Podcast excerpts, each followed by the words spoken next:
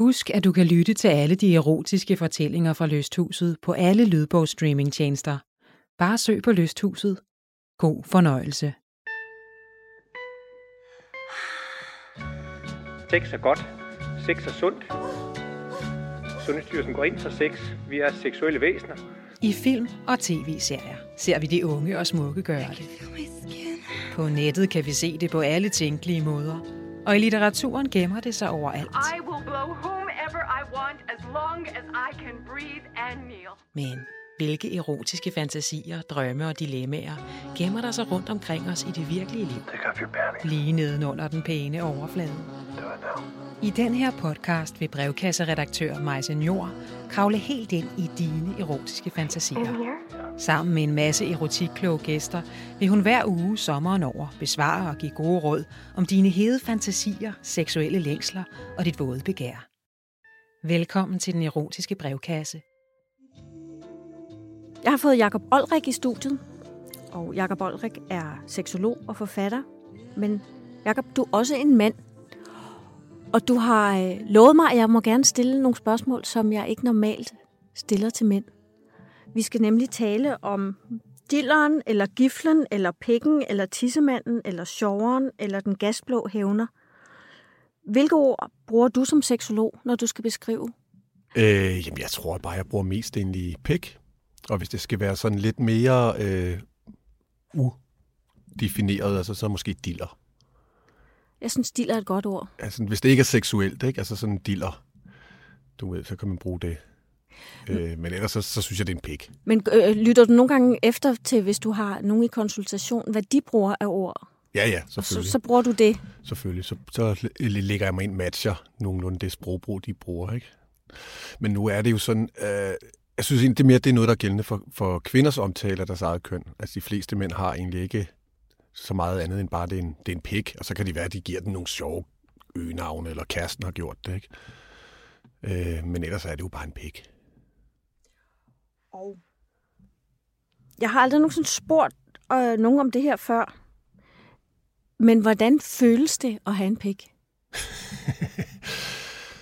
Øh, ja, det er jo egentlig svært at svare på, fordi øh, jeg ved ikke, hvordan det ikke er en Du har ikke prøvet andet. Nej, det er jo det. Så det er jo egentlig en øh, ganske naturlig ting, der ligesom bare følger med. Men øh, hvis jeg skulle prøve, så kunne man t- i en eller anden analogi af det, så tænker jeg måske, at det er lidt ligesom øh, kvinders cyklus og humør, udsving og op og ned med klimakterier og måske overgangsalder osv. Ikke? Altså hvor for kvinder, der er der noget, øh, noget meget markant. Man kan nærmest sætte det på schema, klokkeslet, og så ved man, at hormonerne de pumper rundt, og man ved også nogenlunde, hvornår de træder ud. Øh, på en eller anden måde, så er pikken lidt på samme måde. Den har bare ikke sådan en skematisk øh, øh, ramme, man kan komme den ind i, men den lever lidt sådan, at den ene øjeblik, så udskiller den en masse lyster og hormoner rundt i kroppen, og så nogle gange, når den så måske skulle fungere, så er den ikke lige til det. Altså sådan et, et, et cyklusliv, ikke? Og nogle gange så er den meget øh, ilter og kan øh, på den måde øh, determinere ens opmærksomhed. Øh, og andre tidspunkter, så kan den måske ikke, sam- er den måske ikke så samarbejdsvillig. Og, øh, og det kan man ikke rigtig altid styre og vide, hvornår er. Så man kan sige, at det at have en dealer, det er lidt at have en cyklus, som er uterrenelig inden for få timer, minutter måske nogle gange. Er det som at have en lidt vanvittig ven? Jamen, nogle gange kan det godt være det. Altså, nogle gange kan det være det, og nogle gange kan det være en udulig ven, ikke? Altså en ven, der ikke lige helt øh, gider den leg, som man nu ellers nu synes, der skulle leges. Øh, og så kan den jo også være en, øh, en upassende ven. Altså, hvor det ligesom er upassende. Øh, fordi den er, jo, den er jo meget synlig, når den ligesom øh, får sin egen vilje, ikke? Øh, og det er jo måske specielt noget, når man er lidt yngre. Altså den der ufrivillige rejsning, der lige pludselig står, når man skal op til katheteret med, med regnearket, ikke? Og så står man og gemmer den ned, klædehæfte ned mellem benene, for man ikke skal se, at der er en ordentlig stiver der. Ikke? Altså, så den, den har lidt sådan, kan man sige, et liv, øh, som den selv bestemmer, og som man ikke altid... Øh, man kan være heldig, og det er samklang, det er det for det meste, men den er også nogle gange i ude af synk med, med en selv og situationer osv. Så, videre. så det er sådan et, øh, et lidt spændende, hvordan den er i dag. Ikke? Og jeg, jeg kender mange kvinder, som tænker, hvis øh, de er sammen med en, som ikke øh, får stiv pik, så tænker de, at det er også fordi, jeg er for tyk. Ja. Altså, så kvinder den over på sig selv, så føler de, det er dem, der er noget galt med. Jamen, det er sådan Hvad noget, vil du sige til dem? Det er sådan noget pigtyrani, ikke? Fordi det er jo sådan en idé om, at en mand, han, øh, han skal bare kunne få stiv pik, og det skal helst være på kommando, og hvis hun blotter sig lidt, eller gør lidt tilnærmelser, så skal der der være øh, effekt af det med det samme. Og hvis der ikke er det, så kommer der mange overbygninger på. Måske nogen indad mod kvinden, hun ikke synes, hun er lækker eller god, eller bliver nervøs for, om hun er, øh, er elsket. Øh, eller måske over på manden, og så er han måske bare skvatten og klatten. Og, øh, altså, så der er sådan, det, jeg kalder det pigtyraniet. Altså den der idé om øh, sådan en on-off-knap på manden, som øh, skal være funktionsdygtig i det øjeblik, at kvinden hun har bare 1 mm af lyst. Og det er jo virkeligheden tavligt, fordi øh, vi mænd er jo sådan set, det meste af tiden har vi faktisk en slap pæk. Jeg ved godt, I ikke tror det, men det, det meste af tiden, det meste af vores liv er vores pæk slap. Og vi vil jo gerne elskes, også selvom den er slap. Tænker du, kvinder skal være lidt sødere over for den slappe pik? Mm, de skal være søde over for sig selv, og lade være med at øh, komme det over på et eller andet med dem, og om kærligheden og deres egen selvkærlighed, om, øh, om det nu lige strider op i den ene eller den anden retning. Det, øh, det, det, det har jo ikke noget med dem at gøre. Og det er jo på en eller anden måde øh, lidt øh, selvcentreret, kan man godt sige. At det, at det er som om, at penge er sådan et serviceapparat. Altså, vi mænd er jo noget andet end en biologisk dildo, ikke? Øh, og det, der skal sådan bekræftige kvinden i hendes lækkerhed og erotik. Altså på den måde er der nogle, nogle stigmatikker, som, øh, som pikken den, øh, bliver tyranniseret under. Og det giver jo både præstationsangsten øh, for mændene, den kører jo ind på dem, for han ved jo godt, at du tænker, hvis han ikke lige er begejstret, eller lige er i sexmode, og du er det, så ved han godt, at du tager det personligt. Så derfor så bliver han måske afvisende netop for de initiativer eller den sex, der kan være. Og derfor er der også mange mænd, der har den her øh, øh, springer forspillet over. Ikke? Altså fordi det handler om, at nu strider den, nu er den der, og så gælder det om at sexe. Fordi der er mange, der nemlig får den her øh, ulyst ved at sexe med kvinden, hvis den ikke lige står og strider. Fordi så begynder hun jo at fortolke det som noget, der er mangelfuldt. Og det ved han godt, så derfor så heller lade helt være. Eller drøner sted? Ja, eller altså, så øh, lad være, og så vente til de der øh, quickie situationer, hvor den så øh, ligesom har sin egen vilje. Og, og, og så, får den, så får vi jo ikke det der, hvor man kan sige, at vi kan varme hinanden op. Ikke? Altså, man, det kan jo typisk tage måske en halv time, 20 minutter at varme en kvindekrop op for, for, for slap eller for, for kold. Ikke? øh, og det gør det jo sådan set også med en mand. Men vi har bare typisk sex, når manden han er i rejsning og fuld galur. Og så på den måde, så får vi tit den her lidt kritik af manden, han egentlig ikke rigtig er forspillet, og det er kvinden, der skal varmes op osv. Men det ligger jo lige så meget på skuldrene hos kvinder, fordi at der er den her tyranniske forestilling om, at den skal være stor og stiv og, og vild. Ej, ikke? Og det er jo ikke sikkert, den er det. Men det, kan ikke, det er ikke betydet, at man ikke kan blive det, hvis hun gider at lade være med at lægge sit eget ego ind i det og tænke, at det har noget med hende selv at gøre. Men opleve det som en situation, der skal arbejdes lidt på, ikke? Er erotik, erotik forskelligt øh, for mænd og kvinder, tror du? ja, det tror jeg. Men jeg tror også, det er forskelligt fra menneske til menneske. Ikke bare kønsmæssigt. Øh, og jeg tror meget af vores erotiske liv er også nogle øh, konstruktioner, altså nogle kulturelle øh, betonede ting, eller nogle kønsforståelser af, hvad der gør mig til mand og dig til kvinde. Og som så også bliver dyrket og indlejres i vores øh, erotiske væsen. Så noget er både kønsbestemt, og noget er også noget kulturelt bestemt.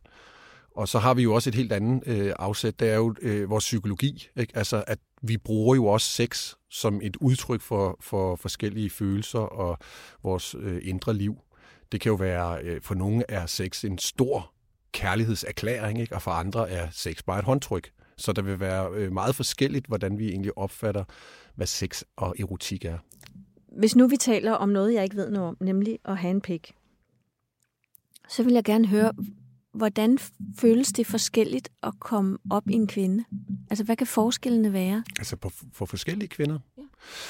Øh, ja, altså selve sådan det fysiologiske, sådan helt ned i, øh, i selve en skede og en, en pik, der kan dybest set være minimalt forskel. Det er, ikke, altså, det er jo ikke der, den forskel er. Forskellen er jo, hvem du er sammen med, hvilken setting du er det i. Øh, er der nogle højspændte følelser, der pludselig bliver forløst i et knald, altså så er det jo, føles det jo helt anderledes, end hvis det er en eller anden øh, morgenbrætter ude på et lokum med med en, man ikke kan huske navnet på bagefter.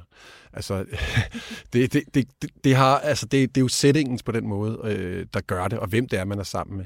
Altså lige så vel er det jo heller ikke selve dilleren, der er interessant, vel? Altså, der er jo... Øh, jeg, jeg, tænker ikke, at der er så mange kvinder, der sådan sidder og kigger på pornobilleder af sådan close-up af nosser og pikhoveder, og, og så bliver øh, overdrevet for lystet af det. Altså, den er, jo ikke, den er jo ikke interessant i sig selv, den er jo interessant i, hvem den sidder på. Det er jo det, der er interessant. Ikke? Og det samspil, jeg har med det menneske, hvor den dealer nogle gange sidder på. Øh, og det gør sig jo også gældende den anden vej. Altså, en, øh, øh, altså nu har jeg jo også eksperimenteret sådan med, med kunstige øh, skeder og så videre. Og de er jo faktisk så gode i dag, så hvis man lige lægger absurditeten væk af det, man egentlig står og foretager sig, så øh, kan du faktisk ikke i virkeligheden mærke store forskelle. Altså, så det er egentlig ikke det fysiske på den måde. Det er jo bare noget friktion, ikke? Det er jo bare noget bord, noget banken og knuppen og kniden, men det er jo den måde, der lige bliver holdt på, eller visket i øret, eller at vi sanser hinanden, eller lad, lad, lad duften fylde, eller, og, og ikke mindst alt det, vi bygger op til det følelsesmæssigt, og den højspænding, der skal være imellem os, der gør, at det er interessant at være sex overhovedet.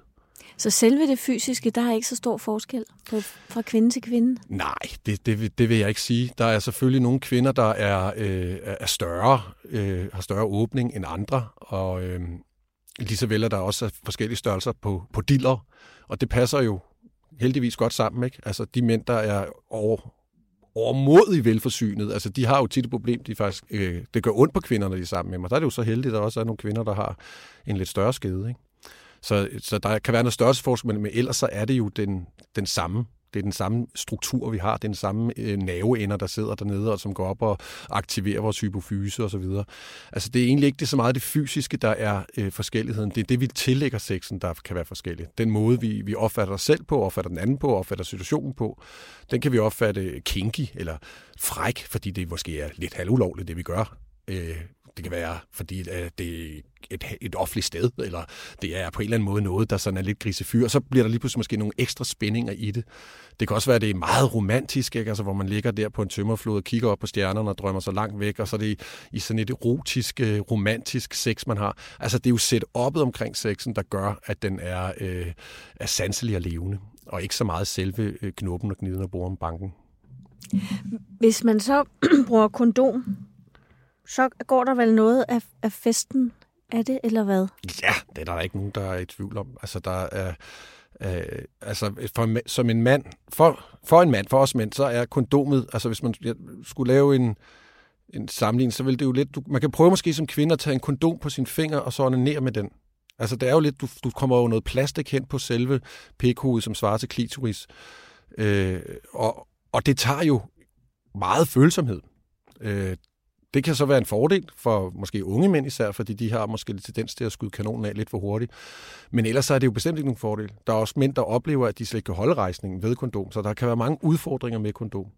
Og noget, som hvis man øh, er i en livssituation, hvor man skal bruge kondomer, så er det i hvert fald noget, man skal gøre sig ekstra umage for at kunne finde øh, noget kompenserende nydelse i det, fordi det, det, det fjerner følsomheden. Øhm, du har øh, udtalt, at du har været sammen med, med ret mange kvinder, og det, jeg tænker, i dit fag kan du vel kalde det research. Men øh, du har været sammen med nogen, der... Eller en nødvendighed. Ja. øh, du har været sammen med nogen på din egen alder, og du har været sammen med nogen, der er yngre. Øh, og der, der er jo den der forestilling om, at øh, eller mange, der siger, at øh, kvinder bliver bedre til at nyde sex med alderen. Ja. Er det din erfaring, at det er sådan, eller er det noget, vi gerne vil have skal være sådan? Nej, det tror jeg faktisk, der er noget om. Det tror jeg, der er noget om. Jeg vil også sige, at jeg har været sammen med ældre kvinder. Da jeg var ung, der kunne jeg godt lide at være sammen med ældre kvinder. Altså rigtig voksne kvinder. Øhm, Hvorfor det? Jamen, det var... Altså, de havde jo en anden tilgang end, end, end, øh, end, end de piger, der var på min egen alder. Og jeg, jeg tænker sådan for den unge mand, som jeg udtaler mig om, den her sammenhæng her, der, der ligger der også en stolthed. Altså, der ligger også noget der med at, at være sammen med en rigtig voksen kvinde, og ikke en, som stadig har sådan en æggeskal siddende på hovedet. Ikke? Altså, der, der er et eller andet, øh, en, en følelse af at træde ind i noget mandighed, og der er også noget oplæring i det. Altså, man, sådan, øh, øh, på en anden måde, hvis man ligger der med Karine fra gymnasiet, ikke, som er lige så usikker. Altså, så, så jeg kan godt se ideen, altså, øh, både for, det behøver ikke at være drenge eller piger, altså begge køn, ideen i det der med, at man udforsker sig selv når man er ung, med nogen, der er, er voksne og har noget mere erfaring. Og der er også masser af kultur, hvor det er meget mere øh, normalt. Altså man ser det egentlig som en del af, af en oplæringsproces, inden man går ind i, i det rigtige ægteskab, så man ligesom har noget erfaring og ved, hvordan man skal håndtere den her situation. Øh, så kan der omvendt, når man er ældre, altså så, så kan der også være en fordel i at være sammen med nogle unge. Altså, øh, hvis man, der er mange kvinder, der også er, det er jo det er blevet meget populært, ikke? at være kukos og så videre. Øh, og der er egentlig ikke en stor forskel på det, og for mænd, der gør det. Altså, det er jo sådan noget, hvor at, at, når man er det kan være, at man er 40-50 år, og man har måske været igennem det her øh, etableringsliv og fået børn, og måske også blevet skilt igen, og, og det kører egentlig meget godt det hele, man orker simpelthen ikke ham der Mogens der, der skal sidde og tale om sin pensionsopsparing, og man skal købe en hjørnesofa i, i, i, i Paustian, eller hvad det nu er. Ikke? Altså, det, øh, det er ikke det, man søger. Man har lyst til noget, noget liv, noget spontanitet, noget pudekamp i sengen og sprøjte champagne i hovedet på hinanden og grine og blive kildet på maven. Ikke?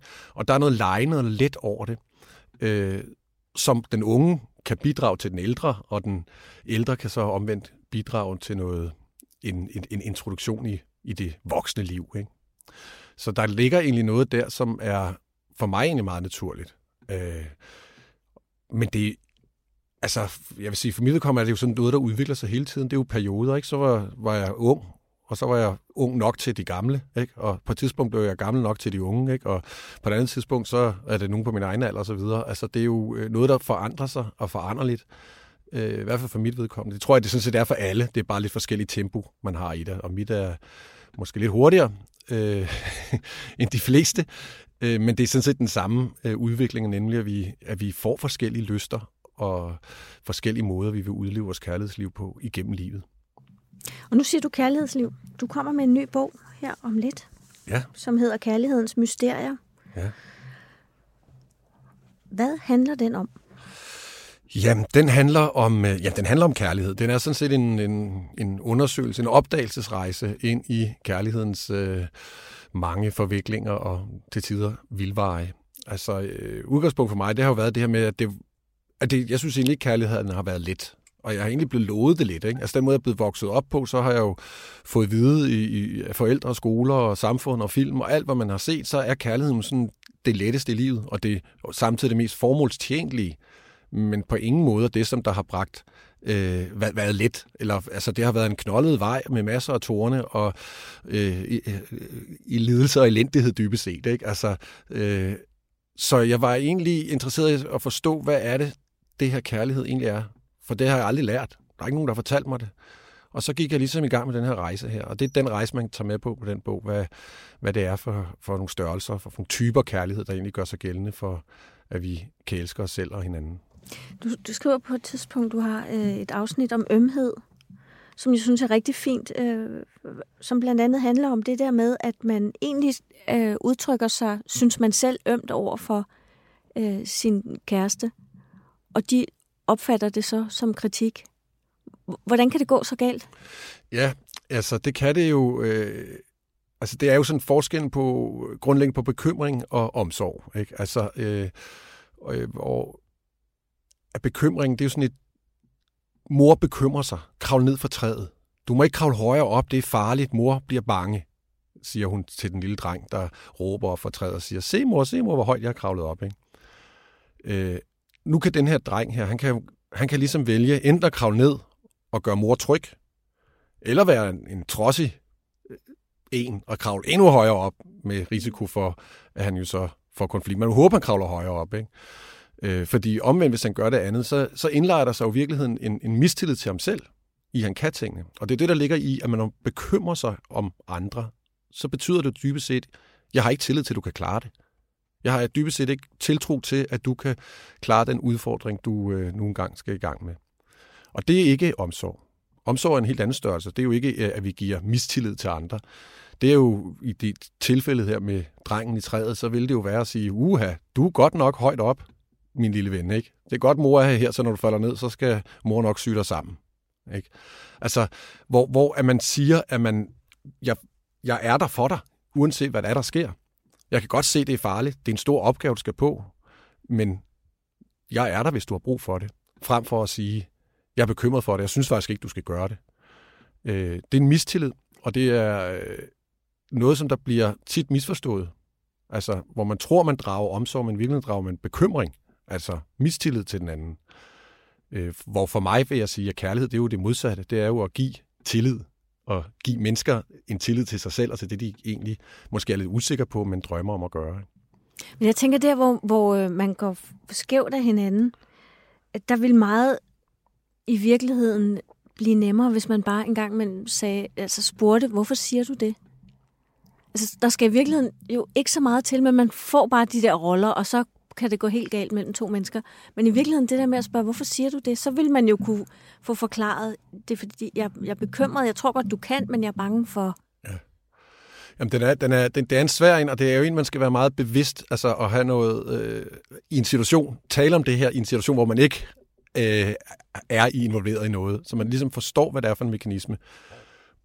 Altså især i parforhold kan man sige, at hvis kvinden hun bliver sådan repræsentant for bekymringen, og ikke rigtig forstår, hvorfor manden han lukker af, jamen jeg prøver jo bare at være omsorgsfuld, tænker hun. Ikke? Jeg prøver bare at være kærlig over for ham, men han tager det i virkeligheden som kritik. Og en kritik, som det jo i virkeligheden også er ment som. Og hvis de, det her par her ikke forstår, at det er dit mekanisme, der træder i kraft, så vil de jo komme til at tale helt forbi hinanden, og det der det kan jo ende i et frygteligt skænderi, hvor de ikke engang ved, hvad de skændes om. Øh, så man tænker, at man gør sig en rigtig god tjeneste ved at, at vurdere, hvordan om det er en bekymring, man har. Gå ind i den usikkerhed, det så er. For det er jo også reelt nok, hvis man er usikker og bange, og, og så repræsentere det i stedet for. I stedet for at pakke det ind i i noget omsorg. Pak det ind i noget, nu skal jeg passe på dig. Nej, for det er ikke det, det handler om. Det handler om, at du er bange. Du er usikker. Du har brug for noget tryghed. Det er ikke den anden vej. Så det er en projektering. Og det er et ansvar, kan man sige, for sig selv i sin, i sin udlevelse af ømhed og, og omsorg for andre, at, at tage fat i, om det egentlig er ens egen usikkerhed, man er i gang med at, at svøbe den anden ind i, i såkaldt omsorg. Det er lidt derhen af, øh, det her brev, øh, den erotiske brevkasse har fået. Jeg synes faktisk, det er ret rørende. Hjælp, jeg elsker min hustru. Min frustration handler om ikke at kunne få min elskede hustru gennem 40 år til igen at kunne nyde og kunne lide elskov. Når jeg skriver elskov, mener jeg at røre ved hinanden, ikke bare på de erotiske steder, men at kæle for hinanden, for hele kroppen fra top til tå. Det er ikke vigtigt for mig at penetrere, men jeg vil da også gerne det. Ved ikke, om det giver mening, om jeg er i stand til som mand at beskrive min længsel efter nærhed med min smukke hustru. Som jeg ofte siger til hende, så ser jeg stadig den vidunderlige smukke kvinde, som jeg forelskede mig i for mere end 40 år siden. Når jeg udtrykker mine følelser verbalt, siger jeg, hvor dejlig hun er, hvor meget jeg elsker hende, måske samtidig med, at jeg stryger hende over kinden eller rører hende på skulderen, på armen, på ryggen, eller hvor, hvor det kan være. Men så får jeg svaret, at nu er det nok. Stop så. Er det, fordi jeg er for meget for omklamrende? Hvad skal jeg gøre? Venlig hilsen, den forelskede.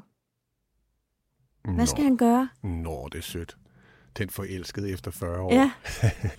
altså ville det jo være så dejligt lige at spørge konen, hvad hun egentlig lige mente om den sag, ikke? Øh, jamen altså, jeg tænker jo sådan helt, når du lige læser det her op, ikke? Så tænker jeg, han er virkelig sød. Ikke? Ja. Rigtig sød lille nus og tuser, man får lyst til at give en kindhest. Ikke? det kunne være, der kan være mange grunde til det her. Ikke? Altså 40 år er også lang tid, det kan jo i sig selv være en grund. Men der kunne være også mange andre grunde, netop den her putter-nutter-agtige ting. Ikke? Jeg kan næsten høre ham sige, kære skat, hvad tror du, at der er en sandsynlig mulighed for, at vi måske kan få et lille put i aften? Ikke? Altså, der kunne godt være, at hans øh, kære kone længes efter, at han træder i karakter. At han viser sin vilje, og det ikke er så, øh, så vælet og så kælende, og så, øh, altså, øh, at hun måske har brug for at mærke, at der er en mand med en vilje her, som hun ligesom kan få lov til, at, og, og en boldbane, hvor hun kan folde sig ud som kvinde i.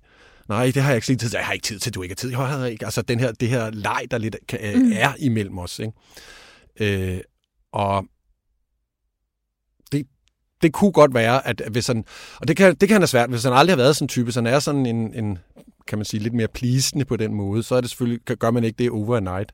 Men jeg tænker først og fremmest, en rigtig god sted at starte, det er at sætte sig ned og sige, vi har valgt at være sammen. Vi har valgt at leve i et monogamt forhold. Derfor har vi også en forpligtelse til at sørge for at have et sexliv, som vi begge to øh, finder tilfredsstillende. Og jeg savner de her ting her. Hvordan har du det? Hvad savner du?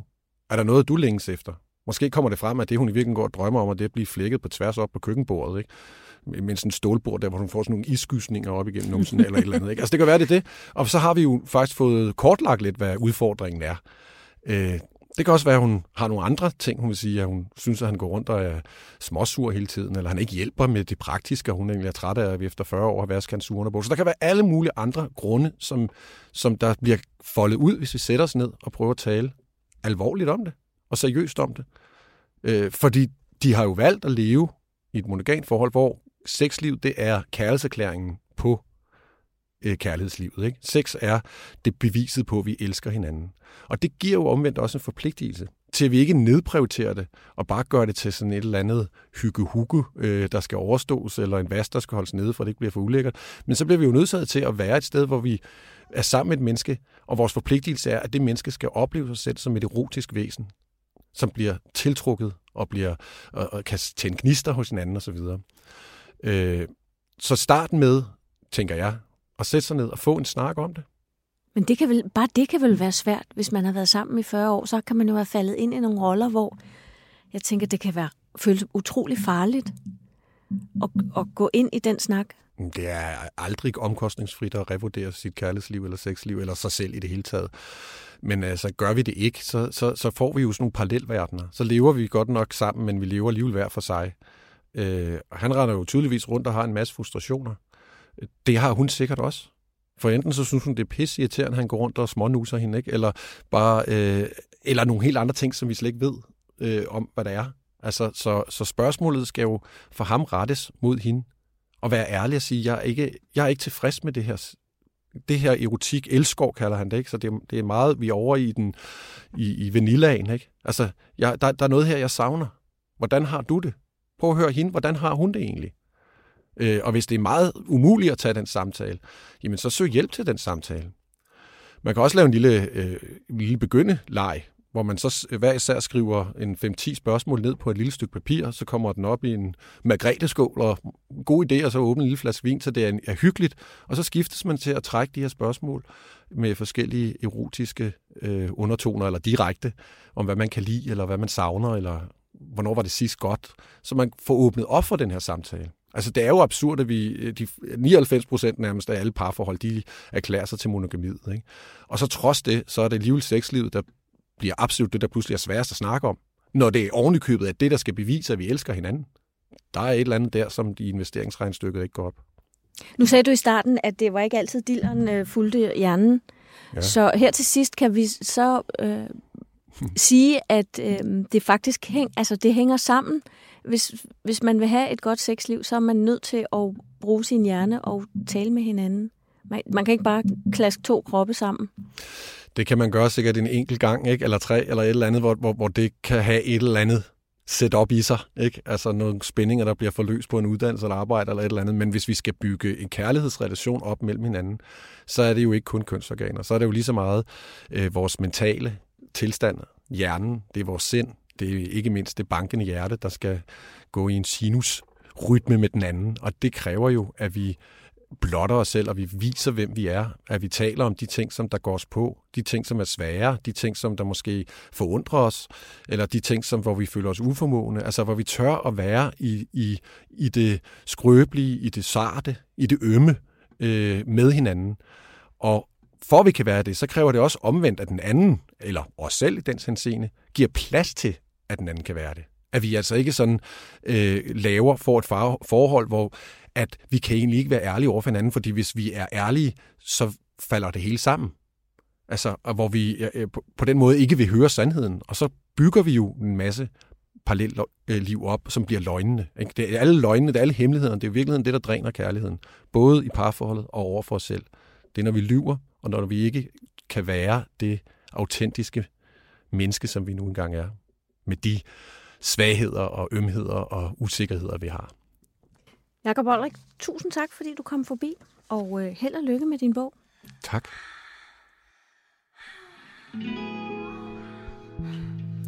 Velkommen tilbage, Anna Bridgewater og Susanne Kortes. Tak, tak. Hele sommeren har I siddet i lysthuset og skrevet fortællinger ud fra, fra ægte kvinders ægte historier. Mm. Og Anna, denne gang er det dig, der skal læse noget op. Hvad, det er det, ja. Ja, hvad handler den historie om? Den handler om en kvinde, som møder en øh, lidt yngre mand. Øh, han er på gennemrejse i København. Han er her. Han er sådan en sæsonarbejder. Han arbejder på en restaurant. Og han er fra Frankrig. Så der er en aldersforskel, og der er en øh, sprogbarriere imellem dem. Men de, de er alligevel tæt på hinanden og har en ret skøn sommer sammen, men de kan ikke nå hinanden helt. Og øh, der er ikke nogen, der ved, eller hun ved ikke, om det er sproget, der gør en forskel, eller om det er aldersforskel, eller om det er en kulturforskel. Men den sidste intimitet kommer altid til at mangle mellem, mellem dem. Vil du ikke læse noget op? Det kan du tro. Min franske elsker. Når han talte til mig, lød selv de mest banale ord som forførende poesi. I virkeligheden var hans ord måske ren poesi. Jeg ved det ikke, for jeg forstod ikke alt, hvad han sagde. Han var tjener, og hans hænder var stærke af at slæbe på bakker med glas og porcelæn. Når han tog fat i mine skuldre og trykkede mig ned mod madrassen, var der intet, jeg kunne gøre. Jeg måtte give mig hen, og det tændte mig. Han kunne lide at lægge en hånd over mine øjne, når vi elskede. Jeg lod ham gøre det. Han kunne også lide at tage mig andre steder end i sengen. Udenfor. På mit spisebord. På gulvet. Han var ung, og han havde ungdommens umættelige sult. Tidligere var Jakob Olrik øh, i studiet, og øh, han talte blandt andet om det der med forskellen på at være i seng med yngre kvinder og nogle ældre kvinder. Mm. Har I noget erfaring med at være, øh, have et forhold til en, der var meget yngre eller meget ældre end jer selv? Hvad siger du? Altså, jeg har haft nogle kortere forhold til nogle mænd, der var en del ældre end mig tidligere i mit liv, øh, men ikke yngre. Jeg har der haft, jeg ikke øh, gået den vej. Jeg har haft øh, forhold til, til i hvert fald en bestemt yngre mand. Også kortere flirts med yngre mænd, men jeg har haft et forhold til en yngre mand. Synes I, at alderen betyder noget? Det gør en forskel. Altså, han var jo ung, og han var jo... Øh, ja, han var jo evig både sulten efter mad, mm. og altså han, han, altså han havde en helt anden måde at være i sin krop. Han ville hele tiden spise og elske og sove og drikke øl, og så starte forfra. han, var, han var dyr i kost. ja, det betalte han heldigvis selv. Men, men ja, det ville han have været i det lange løb. Nej, han ville nok være blevet ældre, ligesom alle andre. Synes I, at alder overhovedet betyder noget? Jeg synes det. Altså, jeg havde jo så en uh, ung elsker på et tidspunkt, og han var jo mere energisk og mere fuld af liv og mere sulten. Både efter mad, men også sex og øl og søvn. Altså, der var, han forbrugt bare mere af alt. Det gør vi jo, når vi er unge, ikke? og så bliver vi sådan lidt mere trætte og sat i det. Men hvad gav det så dig at være sammen med sådan en, der hele tiden skulle sove, spise og knalde? det gav jo mig en masse energi. Øh, fordi man kan jo godt med årene sådan, blive sådan lidt henfaldt til at sidde i sofaen og hænge lidt, eller at læse en god bog. Eller, altså, der var bare mere fart over det, vi lavede sammen, end der for eksempel er i dag.